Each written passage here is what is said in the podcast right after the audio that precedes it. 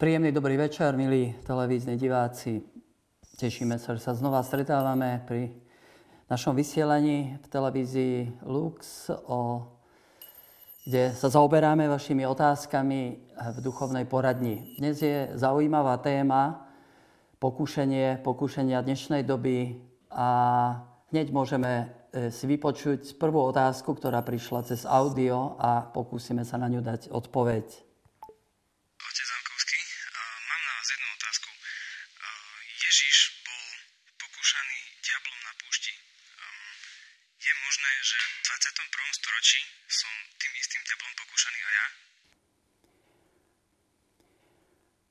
Áno, Ježiš bol pokúšaný na púšti. Vieme, že e, diabol Satan ho chcel odviesť od tej otcovej cesty, od cesty na kríž. Neustále celý svoj život e, smeroval Ježiš na kríž a e, Satan ho vždy chce odviesť, len nie kríž, len akokoľvek ináč ísť a pokúsiť sa nejako ináč získať slávu, urobiť si chleby na púšti, zoskočiť z veže, ale nie kríž. Ale takisto aj my sme pokúšaní a vieme o tom, každý z nás, e, aby sme e, odbočili z tej cesty Božej, aby sme odbočili z cesty tiež, možno povedať, na kríž a k zmrtvých staniu. A nikto z nás nemôže povedať, že nie je pokúšaný. Je také vtipné e, vyjadrenie, že ako premoc pokúšanie, e, najlepšie je mu podľahnuť. Ale na druhej strane zase vieme, že keď podľahneme pokúšaniu, sme nespokojní s výčitkami svedomia, akýsi smútok príde do srdca. A preto sa modlíme e, tú krásnu modlitbu, ktorú nás Ježiš naučil, Otče náš, kde na konci hovoríme a neuveď nás do pokušenia, ale zbav nás zlého. Teda v, chránime sa pokušenia a prosíme, aby nás Pán uchránil pred takým pokušením, ktoré by nás prevalcovalo, ktoré by nás presiahlo a, a ktoré jednoducho by sme nezvládli. Odkiaľ sú teda pokušenia? Niektorí hovoria, že Boh ma pokúša. Svetý Jakub píše vo svojom liste, nikto nech nehovorí, keď je v pokúšení, Boh ma pokúša. Pretože Boha nemožno pokúšať na zlé, on sám nikoho nepokúša. Každého pokúša jeho vlastná vášeň, lákavá a zvodná. Keď vášeň počne, porodí hriech a keď hriech dozreje, zrodí smrť tak je to v liste svätého Jakuba v prvej kapitole 13-14. A myslím, že to ako si sami poznáme.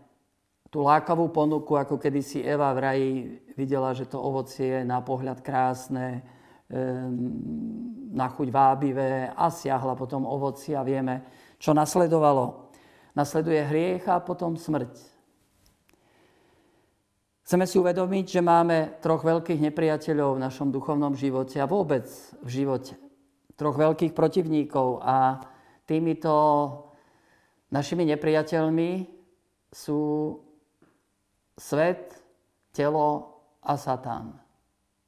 Zaujímavé, že mnohí e, duchovní spisovatelia, otcovia hovoria, že najväčším nepriateľom pre nás je telo telo, moje telo, teda ja sám sebe. Moje vášne, moje vnútro. Lebo Ježiš hovorí raz pri takej hádke s farizejmi, e, potom hovorí svojim učeníkom, nerozumiete, že to, čo vchádza zvonka do človeka, nemôže ho znesvetiť, ale to, čo vychádza z človeka, to znesvecuje človeka. Všetky zlá a menuje tam hnevy, zvady, cudzoložstva, lakomstvo vychádzajú znútra človeka a znesvedcujú ho. Je to u Mareka 7. kapitola 17.23. Teda nesieme v sebe akési zlo, keď nemáme očistené srdce a kde si z nášho vnútra vychádza zlo. My často zmýšľame opačne. Obviňujeme svet, obviňujeme neviem koho, um, z našich zlyhaní. To svet je zlý, to médiá sú zlé, to vláda je zlá, to politika je zlá, to je taký svet a podobne. A nechceme obviňovať seba, samozrejme. Seba si nejako chránime. E, to všetci tak jednajú, všetci sa tak správajú. Niekedy neobviňujeme satana, pretože ten sa skrýva, je otcom lži a často koná v skrytosti. Na druhej strane zase sú ľudia, ktorí za všetko obviňujú e, satana, demonizujú a, a nejak za všetko je zodpovedný e, satán, ale nie je to celkom tak. Predovšetkým je to moja vášeň. Je to to, čo je v mojom srdci, čo nie je vysporiadané v mojom srdci. Koľko je tam pýchy, žiadostivosti, niekedy závisti, koľko je v nás nečistoty a, a to je to, čo nás vádza e, ku hriechu, čo je našim pokušením. Často sa vyhovárame, no ja som už taký a viete, to je moja povaha, e, to je dedičné a neviem čo všetko. Ale my chceme povedať ako kresťania, že ja chcem byť slobodný. Ja chcem žiť v slobode s Kristom. Ja nechcem žiť v takom činnom otroctve. A tu je nebezpečie, že, že práve do e, týchto klamstiev, ktorým uveríme, napríklad, že ja sa už nikdy nezmením, e, tak toto musí byť, e, alebo cez nejaké kroky k mágii, či k okultizmu, či cez nejaké nevyznané hriechy, cez hnevy, ktoré nevysporiadávame cez zlé vzťahy, vstupuje aj zlý do toho a vlastne za tie klamstva sa skrýva a, a brzdí nás, ničí vlastne tú radosť e, zo života s Bohom. Často sme počuli možno v živote, že Boh má nádherný plán pre náš život a miluje nás, ale veľa ľudí hovorí, ale ja to neprežívam, ako by boli si zablokovaní. Ako si sa mi zdá, že, a vnímam to zo skúsenosti, že aj zlý má svoj plán pre náš život. On vie, e, kde sú moje slabosti, vie, e, kde si má počkať, vie, kde ma môže nachytať, niekedy cez primitívne veci a, a tam nás kde si brzdí. Často je to aj u kňazov, či aj u zasvetených osôb a človek, ktorý mal tak veľký rozlet a mohol by E, toľko požehnania priniesť do sveta, sa kde si trápi a, a bol kde si zabrzdený, možno v nejakej sexualite, cez porno, či cez alkohol, či cez neviem akú inú závislosť, strach. A tu naozaj je, je možno vnímať, že, že za tým sa skrýva e, otec klamstva. Musíme odhaliť tie klamstva, ktorým sme uverili, je treba sa ich zrieť, je treba ich vyznať vo sviatosti zmierenia, a je treba sa chrániť v tých oblastiach, kde sme slabí. Svetý Peter nás napomína, buďte triezvi a bdejte. Váš protivník, diabol, obchádza ako revúci lev a hľadá, koho by zožral. Zoprite sa mu pevný vo viere. 1. list Petrov 5, 8, 9. Obchádza a hľadá a čaká. Ale my sa mu môžeme zoprieť vo viere. A tak sa snažím e, žiť e, v pravde svoju vieru. Zoprieť sa vo viere zlému a odmietať e, klamstva, ktoré môžu vstupovať do môjho života. Odhaľovať ich. Snažím sa e, čítať evanielium, spájať sa s Ježišom v Eucharistii, cez Božie slovo, vyhybať sa nejakým krokom k zlému, čo má len nádych zlého, cez mágiu, okultizmus. A keď je potrebné, tak poprosím aj o modlitbu. Mám priateľov, ktorí sa dokážu pomodliť za mňa v takom činnom oslobodení. Nie sú to modlitby e, exorcizmu posadnutosti, ale modlitby o také oslobodenie. A e, viem, že ten život v slobode a stále viac a viac tej Božej slobode Božieho dieťaťa je krásny a, a vyžaruje radosť.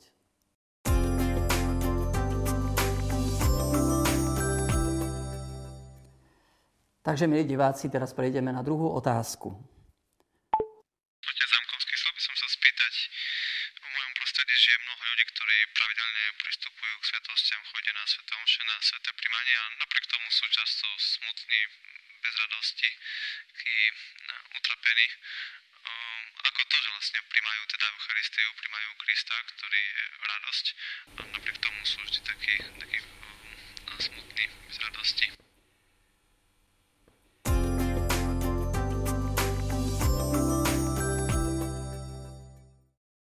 To, kde všade okolo nás. si znechutenie, smútok, e, často aj u ľudí veriacich, často bojím sa, že aj u nás zasvetených či kňazov. Ehm, čítal som nedávno jednu takú prednášku istého kazateľa, aj človeka s takým prorockým darom a volá sa Trojský kôň v cirkvi. A čo to je ten trojský kôň? E, tento muž hovorí, že je to negativizmus, nastavenie mysle aj celého podvedomia na to negatívne, na neúspech, na bezradnosť, na um, jednoducho na to, čo je negatívne, čo sa nerozvíja. Pamätám si príbeh, keď som bol zaopatrovať na misiách jednu babičku a a tak sa na mňa pozerala milo a keď som čokoľvek hovoril, tak hovorila len aby. Hovorím, babička, tak teraz Ježiš vás e, posilní, uzdraví, len aby. Pán Ježiš nás raz vezme do neba a príjmete teraz jeho telo, len aby. A neustále hovorila len aby. Bolo mi to smiešné, ale to bol dementný človek, starenka. Bojím sa však, že je to kde si trošku v takom našom myslení. Len aby. A to, čo je veľmi nebezpečné, že tento duch a tento spôsob života je veľmi nákazlivý. Negativizmus a negativisti si myslia, že oni vidia správne ten svet. Že oni ho správne interpretujú a, a my sme nejakí idealisti a, a že treba vidieť, ako skutočný svet vyzerá a hovoria, že to je tá naša práva prirodzenosť.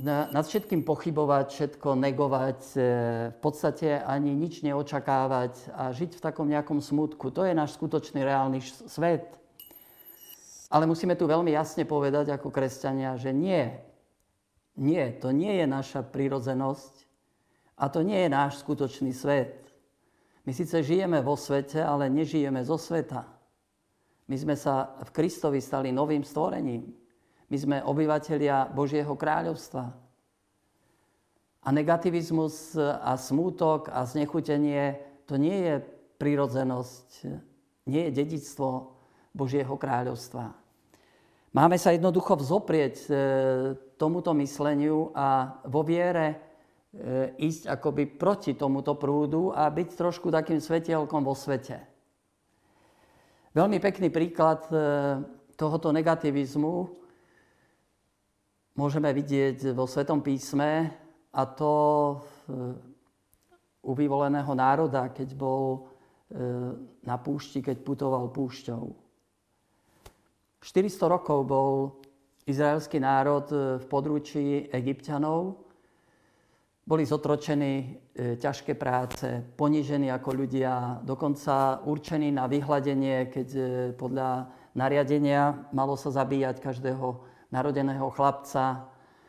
A e, tento čas vlastne im ich nejak pretvoril vnútorne a dali im to myslenie e, otrokárske, také negativistické a bez takého optimizmu. A k tomuto ľudu je vlastne poslaný Mojžiš, ktorý sa tam narodil, vyrástol a, a má ich vyviesť e, do zasľúbenej zeme, vyviesť z tohoto otroctva nielen tak materiálne, ale aj duchovne.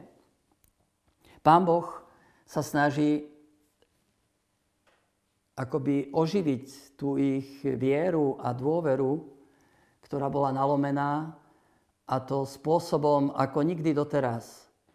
E, naozaj sa im zjavuje, robí zásahy, ktoré nikdy predtým, možno ani potom neboli je tu e, zjavenie jeho mena v horiacom kríku a predpoveď vyslobodenia. E, sú tu egyptské rany, ktoré e, ukázali moc Božiu a ochranu Božieho ľudu. Potom je tu Červené more, kde ľud prejde suchou nohou a egyptské vojsko je potopené v mori. Potom tá ochrana Božia na púšti dostávajú pokrm z neba, vodu zo skaly a a neustále takú také Božie prejavy jeho lásky a jeho milosrdenstva. Ale nič nepomohlo.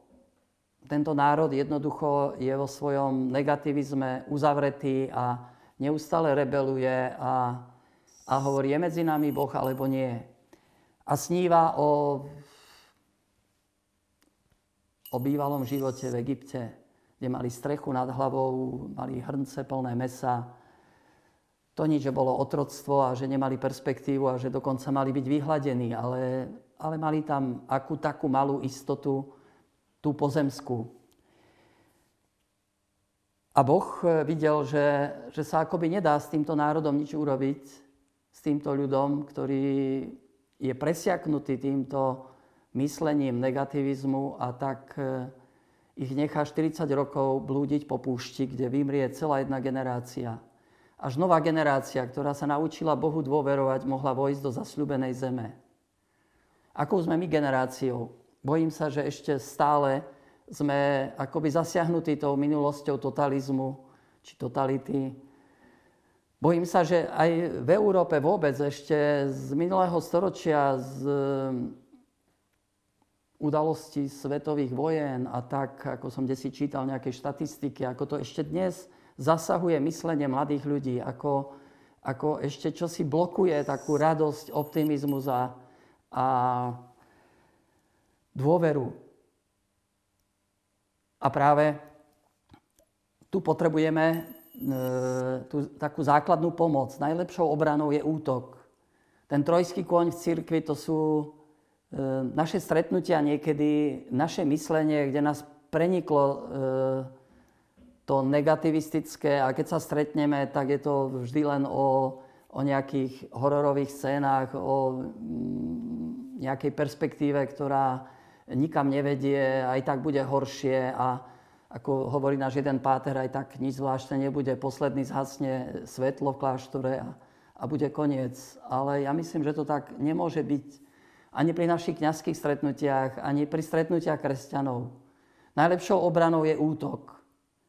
A tak e, zdá sa mi, že čo by tu mohlo pomôcť e, nejak prekonávať toto myslenie a, a celú tú horkosť a beznádej, povedať nie tomu sterilnému pesimizmu, ku ktorému nás Svetý Otec pozýva.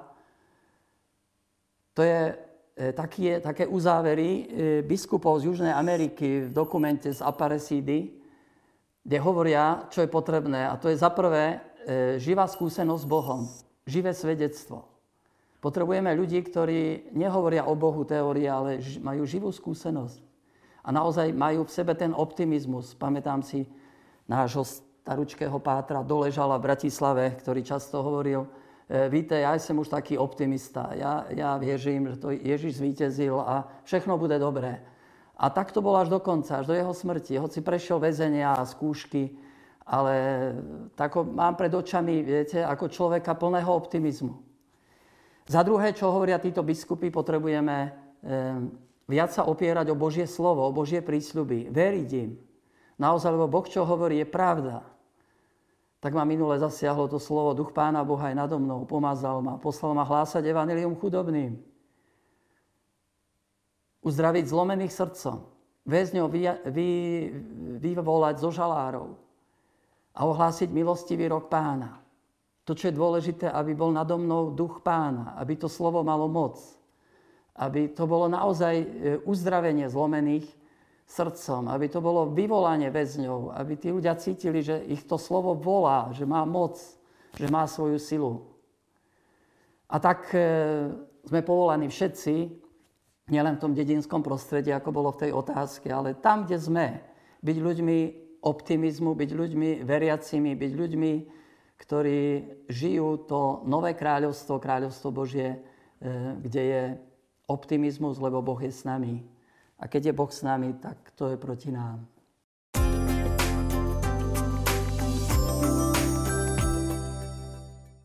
A teraz môžeme, milí diváci, prejsť tretej otázke, ktorú sme dostali mailom a ja ju trochu skrátim. Čítam. Nie je naša kresťanská kultúra jednou spomedzi mnohých rovnako dôležitých kultúr, kde sa starostlivý otec dával poznávať? Nemala by dnes církev zmeniť prístup i spôsob vyjadrovania, aby to bolo zrozumiteľné pre dnešného človeka? Tak samozrejme musíme priznať, že kresťanská kultúra, alebo aj naša kultúra na Slovensku je jedno, jednou z mnohých kultúr na svete. Ale predsa je to kultúra bohatá e, a chceme si uvedomiť, že na svete je vyše 2 miliardy kresťanov a to nie je len kultúra slovenská alebo európska. Kresťanská kultúra e, je po celom svete a kresťanstvo vlastne preniká e, všetky kultúry všade, kde príde a obohacuje ich. Eh, mal som možnosť byť na generálnej kapitule v roku 2009 v Ríme, kde nás bolo 200 eh, redemptoristov z celého sveta a, a boli tam prezentácie a rôzne videá a to slávenie liturgie. Ona totiž tá Sveta Omša, hoci je to eh, ten istý obrad, ale ináč vyznieje v Nigérii, ináč vyznieje v Brazílii, ináč vyznieva na Slovensku alebo niekde v Indii a myslím si, že je tam ohromné bohatstvo. Nakoniec kultúra vychádza z toho slova kult, teda uctievanie Boha. Samozrejme, nejak vnímam z tejto otázky, že ide e, o možno také porovnanie kultúr z iných náboženstiev. Je tu moslimská kultúra, islamská, či neviem, židovská alebo hinduistická. Um, Pred 50 rokmi sa církev vyjadrila k týmto kultúram a náboženstvám e, vo svojom dokumente Nostra etate. Katolická církev nezavrhuje nič z toho, čo je v týchto náboženstvách pravdivé a sveté. S úprimnou úctou hľadí na spôsoby a konania, lebo nezriedka odzrkadľujú lúč pravdy, ktorá osvecuje všetkých ľudí.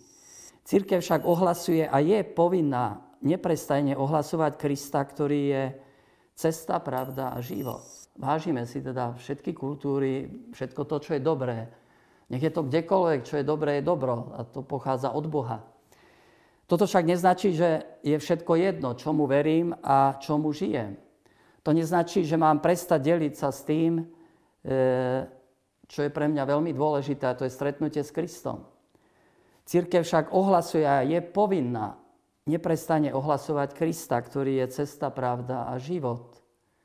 A z toho vlastne vychádza aj naša kultúra, ktorej som vyrástol a ktorá ma veľmi obohacuje a ktorá ma tak nejak ma naplňa pokojom.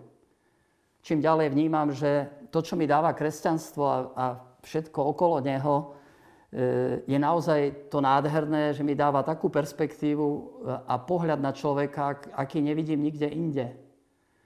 Neviem, prečo by som mal nejak ohlasovať inú kultúru. Ja ju môžem poznávať, ceniť si to alebo ono, ale hovorím o tom, v čom žijem, v čom som vyrástol a čo je pre mňa cenné. A nakoniec aj ten výraz, kde ste použili, že nebeský otec dáva sa poznávať aj v iných kultúrach, tak to je čiste kresťanský, lebo nebeského otca nemajú v iných náboženstvách. To je naše kresťanské, to nás Ježiš naučil volať Boha. Otec, a je to pre nás veľká výsada.